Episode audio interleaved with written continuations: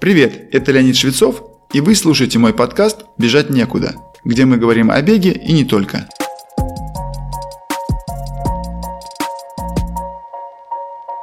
Сегодня мы поговорим о дедушке всех ультрамарафонов – Комрадс, и о бегунах постсоветского пространства, оставивших свой след в его истории. В 1993 году ЮАР после многолетнего бойкота из-за режима апартеида открылась для проведения международных соревнований. Одним из самых знаковых спортивных событий был и остается ультрамарафон Комрадс. Совпадение или нет, но уже в 1994 году победителем стал американец Альберто Салазар. Он известен фанатам бега как тренер Мо Фара и Галлина Рапа. Однако мало кто помнит, что в начале 80-х Альберто дважды выигрывал Нью-Йоркский марафон и имел лучший результат 2.08.33. Уже на следующий год, после победы Альберта на Комрадс, международная гонка ознаменовалась призовым местом россиянина Алексея Волгина. До карьеры бегуна Алексей был специалистом спортивной ходьбы на 50 километров, поэтому многочасовые соревнования на пределе возможностей были ему знакомы.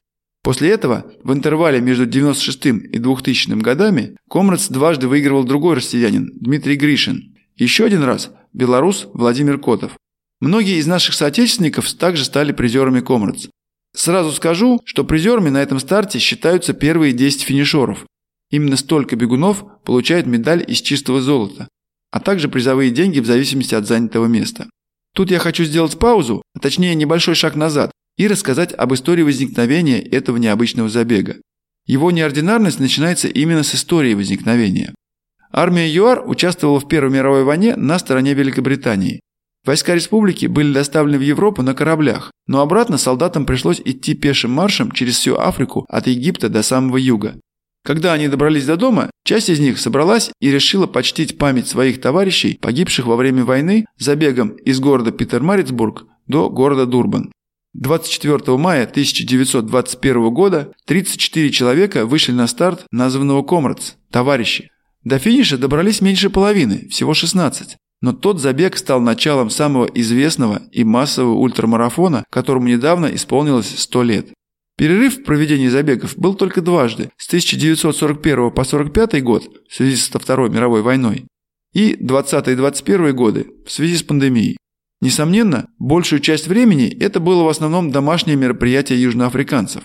Вплоть до начала 90-х годов, когда страна была под бойкотом, иностранные спортсмены почти не принимали участие в Комрадс. Однако это нисколько не умаляет его грандиозности. В настоящее время все желающие могут познакомиться со славной историей забега в музее Комрадс Маратон, который находится в Питерсмаритбурге, городе, где он стартовал в первый раз. Особенность Комрадс – то, что он стартует каждый год в разном направлении. Причем старт происходит от мэрии соответствующего города, а финиш – на главном стадионе. Поэтому дистанция не одинакова – вверх чуть меньше, чем вниз. И даже изменение ее длины не влияет на фиксацию рекорда трассы, Например, текущий рекорд бега вниз был установлен, когда дистанция составляла 89,7 км, а в последующие годы из-за переноса финиша на другой стадион она стала почти на километр больше. То есть теперь для установления рекорда потенциальному рекордсмену потребуется бежать примерно на 4 минуты быстрее, если считать от старой трассы. Но вернусь к новейшей истории забега. Как я уже сказал, российские бегуны стали участвовать в нем с 1995 года и стали сразу выигрывать призы. Помимо вышеупомянутых Алексея Волгина, Дмитрия Гришина и Владимира Котова, успеха добивались и женщины. Две Валентины, Ляхова и Шатяева, были первыми призерами во второй половине 90-х. Причем Шатяева трижды приходила к финишу третьей, дважды четвертой и еще один раз пятой. Позже к ним присоединились Марина Жалыбина и Эльвира Колпакова. Эльвира стала первой российской чемпионкой Комрадс в 2001 году, я уже сказал, что это был год моего дебюта, но не уточнил, как я узнал и заинтересовался участием в нем. Ну, во-первых, Валя Шатяева – моя землячка. Мало того, что у нас в Саратове была целая компания бегунов-марафонцев, в которой мы справляли вместе дни рождения и встречали Новый год. Понятно, что я знал об атмосфере гонки из уст Валентины, участницы и многократного призера. Именно она рассказывала, как круто встречали иностранцев и организаторы, и простые юаровцы, и бегуны, и зрители. Гришин так вообще имел статус героя, потому что он не только дважды победил, но и побил рекорд трассы вверх великого Брюса Фордайса. И этот человек был и остается легендой Комрадс. Впервые приняв участие в Комрадс в 1977 году, Брюс финишировал на 45-й позиции. В последующие три года он прогрессировал так – 14 3 второе места и, наконец, в 1981 году он стал победителем. В следующие 9 лет, то есть до 1990 года, он неизменно выходил победителем, пропустив лишь 1989. Брюс установил рекорды трассы в обоих направлениях, первый из которых был побит Дмитрием Гришиным в 1998 году, рекорд вверх, а второй удалось побить мне только в 2007 или 21 год спустя после его установления. Несмотря на потерю обоих рекордов, де-факто Брюс и теперь имеет статус величайшего бегуна, фактически короля Комрадс, и я тоже с этим согласен. В этой связи у меня есть небольшая история, связанная с этим. Когда 10 июня 2007 года я финишировал на стадионе Kingsmead, превысив рекорд легендарного Фордайса на 3 минуты 20 секунд, он сам еще находился на трассе забега. Не знаю, сообщили ли ему об этом, пока он бежал, или узнал об этом на финише, но я точно еще находился на стадионе, то есть Брюс имел возможность подойти ко мне и поздравить лично. Но этого не случилось. И когда несколько часов спустя мы уже в узком кругу праздновали мою победу с рекордом дома у моего друга Рэя де Врис, часов в восемь вечера пришел, кто бы вы думали, сам старина Брюс. Он был в сопровождении двух красивых женщин, и на всех троих красовались однотонные черные футболки с поздравительными надписями в отношении меня. Не знаю, имел ли выбор цвета футболок какое-то траурное значение, но сам факт такой оперативности меня растрогал. Причем, заметьте, это было сделано не на показ перед тысячами людей на трибунах стадиона. Это видели только несколько друзей. Собственно, осталось рассказать еще о трех наших чемпионках и двух чемпионах в теперь уже истории Комрадс. За время нулевых таковых было, как вы посчитали, пятеро. В хронологическом порядке это было так. Сначала великий, не побоюсь этого слова, марафонец и ультрамарафонец из Белоруссии Владимир Котов. В 22 года Вова был уже участником Олимпиады, причем тогда это была не просто команда, ведь лидером в ней был тогдашний чемпион Европы в марафоне Леонид Масеев. Так вот, Владимир на той Олимпиаде занял четвертое место, то есть был всего в шаге от пьедестала почета. После этого была долгая череда выступлений ниже его возможностей, в основном по причине травм. Уже будучи ветераном в возрасте 41 года, Котов раскрыл свой талант ультрамарафонца в гонке Комрадс. Он трижды победил в забеге вверх в четные года с 2000 по 2004. Я называю его Вовой, потому что мое знакомство с ним состоялось в далеком 1994 году, когда мы три недели жили в одной комнате и тренировались на побережье озера Иссык-Куль. Затем настала очередь Олега Харитонова из Екатеринбурга. Олег дебютировал в один год со мной, в 2001 но тогда даже не вошел в призовую десятку. Однако уже в следующем году он был в шаге от призовой тройки, заняв четвертое место.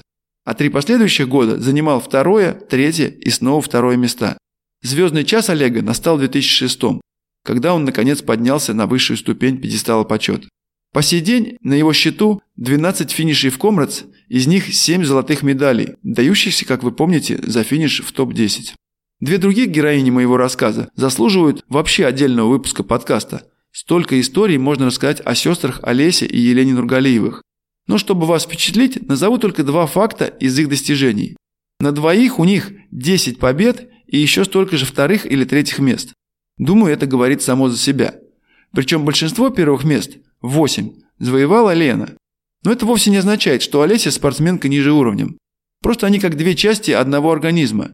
И когда одна по какой-то причине не могла продолжать борьбу за победу, ее место занимала сестра. Конечно, соперцам было нелегко бороться с ними, но однажды это получилось. И это удалось еще одной россиянке – Татьяне Жирковой из Якутска. В 2005 году она молнией скатилась из Петермарицбурга в Дурбан, оставив свой чемпионский след в истории Комрадс. Признаюсь, что истории всех этих спортсменов я знаю в основном из их собственных рассказов или финишных протоколов разных лет. И теперь хочу к ним добавить собственную. Изначально я собирался принять участие в Комрадс после возраста 35 лет, так как имел планы достичь большего на дистанции марафона. Но карты легли иначе. Осенью 2000 года я получил травму, не позволявшую мне полноценно тренироваться вплоть до начала зимы.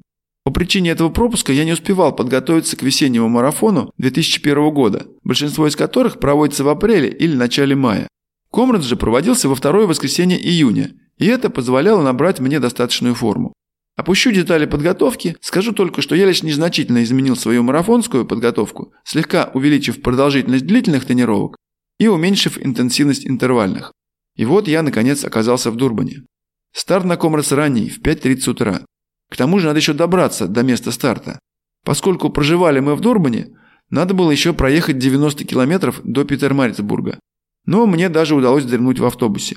Однако все равно во время старта было еще темно, ведь в ЮАР июнь – это зимний месяц. Находясь в стартовом коридоре, я почувствовал, нет, не дух соперничества, а скорее дух единения. Ведь нам, стоявшим плечом к плечу, предстояло провести в совместной борьбе друг с другом и с самим собой несколько часов. Конечно, похожее есть и перед стартом марафона, но тут ощущение все же было другим, новым для меня. Особенно атмосфера, ощущения от гонки начинаются еще до стартового выстрела. Если на каком-нибудь другом забеге стоишь и чувствуешь, как соперники тебя оценивают, ну и ты оцениваешь их, то стоя в темноте Дурбанского утра, я ощущал, как будто мы все сидим в одной большой лодке. Что-то вроде нового ковчега, на котором нам необходимо проделать долгий путь. Продолжение этого ощущения появилось вновь где-то через час после старта, когда первые лучи солнца осветили трассу. В толпе моей группы я был самым высоким, но тем не менее ощущал себя новичком, который должен прислушиваться к окружающим меня ветеранам, чтобы сохранить силы и благополучно добраться до финиша. Со старта часть бегунов рванула так, как будто за промежуточный финиш на отметке 1 километр стоял отдельный приз. В реальности их было три, только не на одном километре, а на 30, 45 и 70 с небольшим километров. Но я заранее решил, что не буду гнаться за этими ранними зайцами, а сосредоточу внимание на главном – быть первым на финише. Инстинктивно я выбрал правильный темп бега, но следить за скоростью по километрам смысла практически не было. Профиль трассы менялся со спусков на подъемы, и надо было беречь энергию и ноги. Первое, что меня впечатлило, это рассвет и открывшиеся виды ландшафта. Да-да, я реально наслаждался цветами и видами природы, особенно в местах, где с одной стороны трассы был склон, и участникам открывались фантастически красивые картины.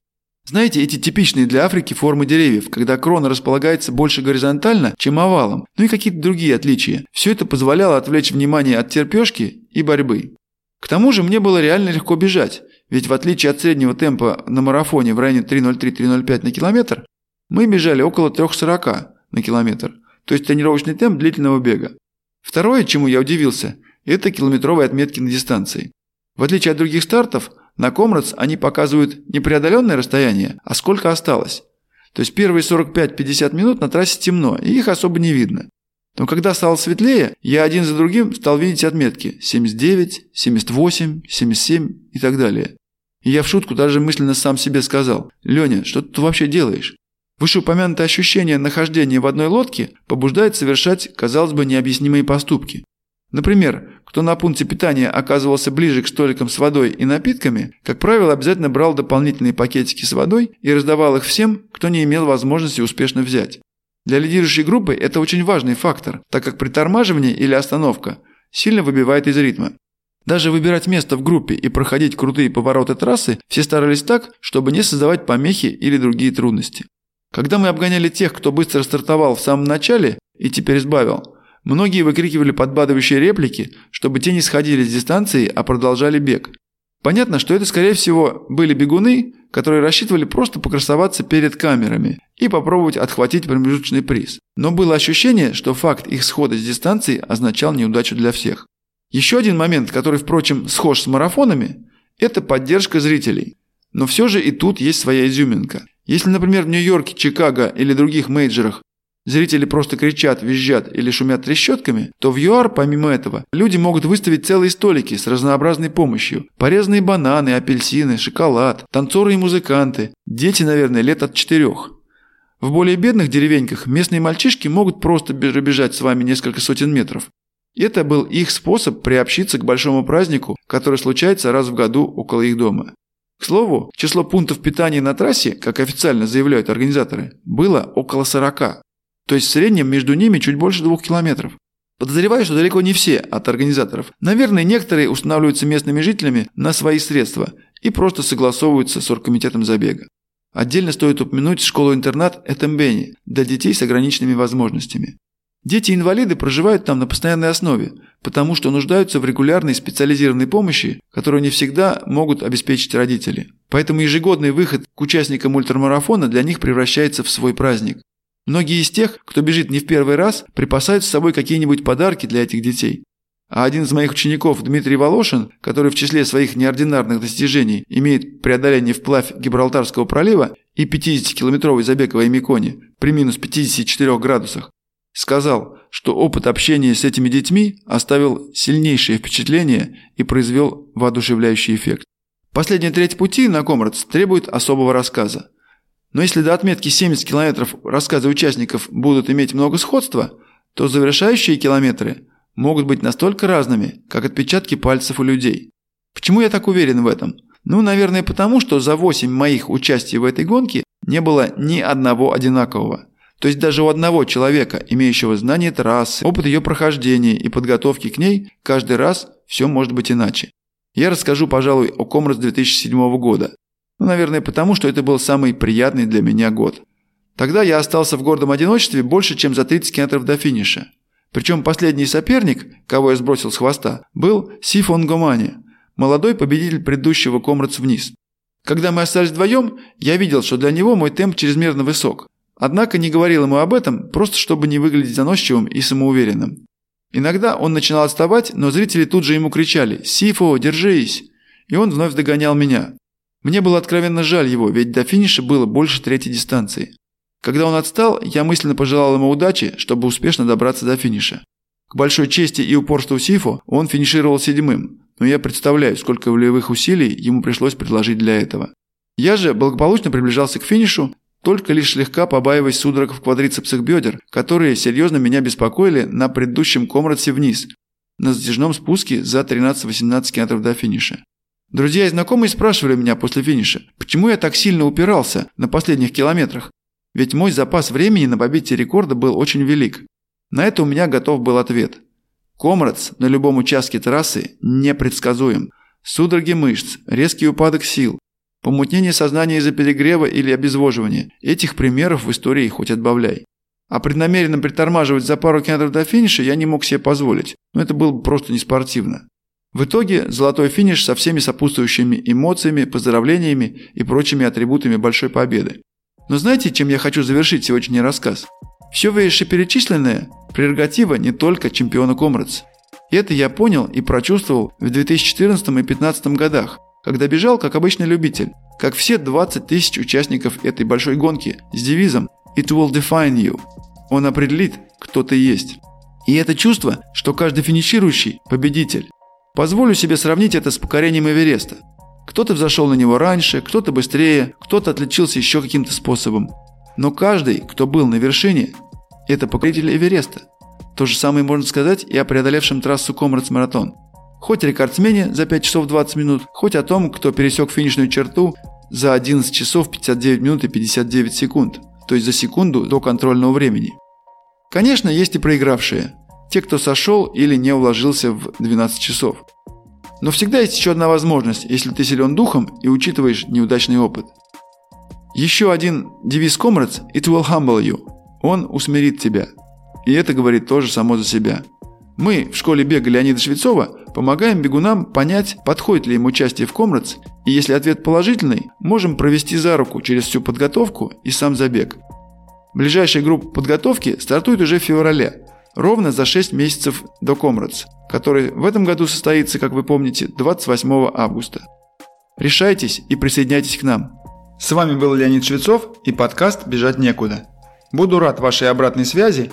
Делитесь своими мыслями по теме сегодняшнего выпуска, задавайте вопросы и предлагайте темы для следующих. Вы можете написать на почту, указанную в описании, либо найти меня в Инстаграм.